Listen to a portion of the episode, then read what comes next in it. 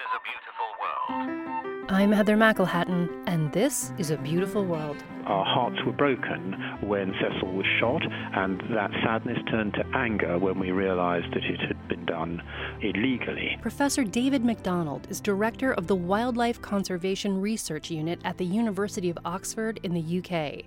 His team is called the WildCRU, and they found their research thrust into the international limelight last month after one of the lions they were studying, named Cecil, was brutally slaughtered in Zimbabwe by an American trophy hunter from Bloomington, Minnesota. It is, of course, clear that the start of this story involves personal sadness that, you know, a lion that we knew a lot about and were, if I can put it this way, personal friends with, ended up dead in this tragic way. But incredible good is coming out of it.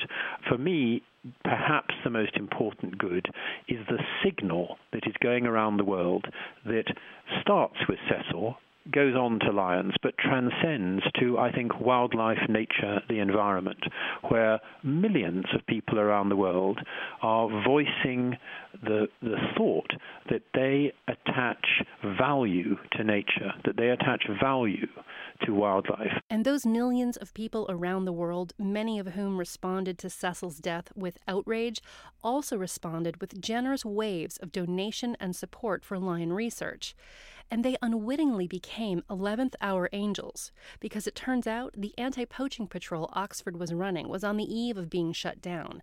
They had lost all their financing and couldn't afford to pay salaries, but it's been saved now, single handedly, by Cecil. I think this says that humanity, at a crucial moment in its history, is looking for ways in which it can live alongside nature both because it treasures it, but also because it depends on it. So I think this is a much, much bigger story than its origins with Cecil the Lion, and I think it says something inspirational. Cecil's death has also inspired new legislation.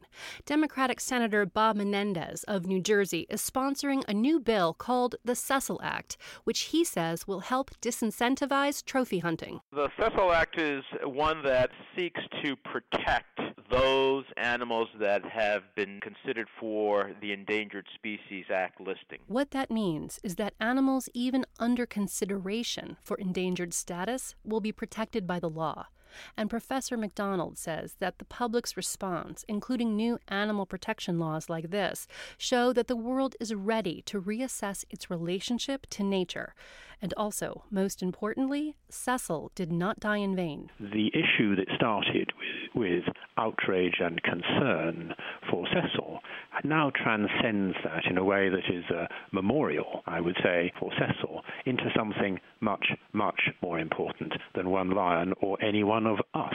Uh, we are now seeing the world mobilized to express a concern for nature. Cecil becomes a flagship, an emblem for something much bigger. And I think that's invigorating, it's gratifying. It leaves us in the WildCRU in Oxford humbled and inspired. My heart is bursting with gratitude, quite honestly, and inspiration. That was Professor David MacDonald, Director of the Wildlife Conservation Research Unit at the University of Oxford.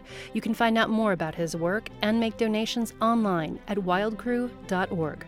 I'm Heather McElhatton, and this is A Beautiful World. My idea of a beautiful world involves colossal societal change, but societal change that will, I think, be necessary if humanity is to survive the 21st century and live alongside nature.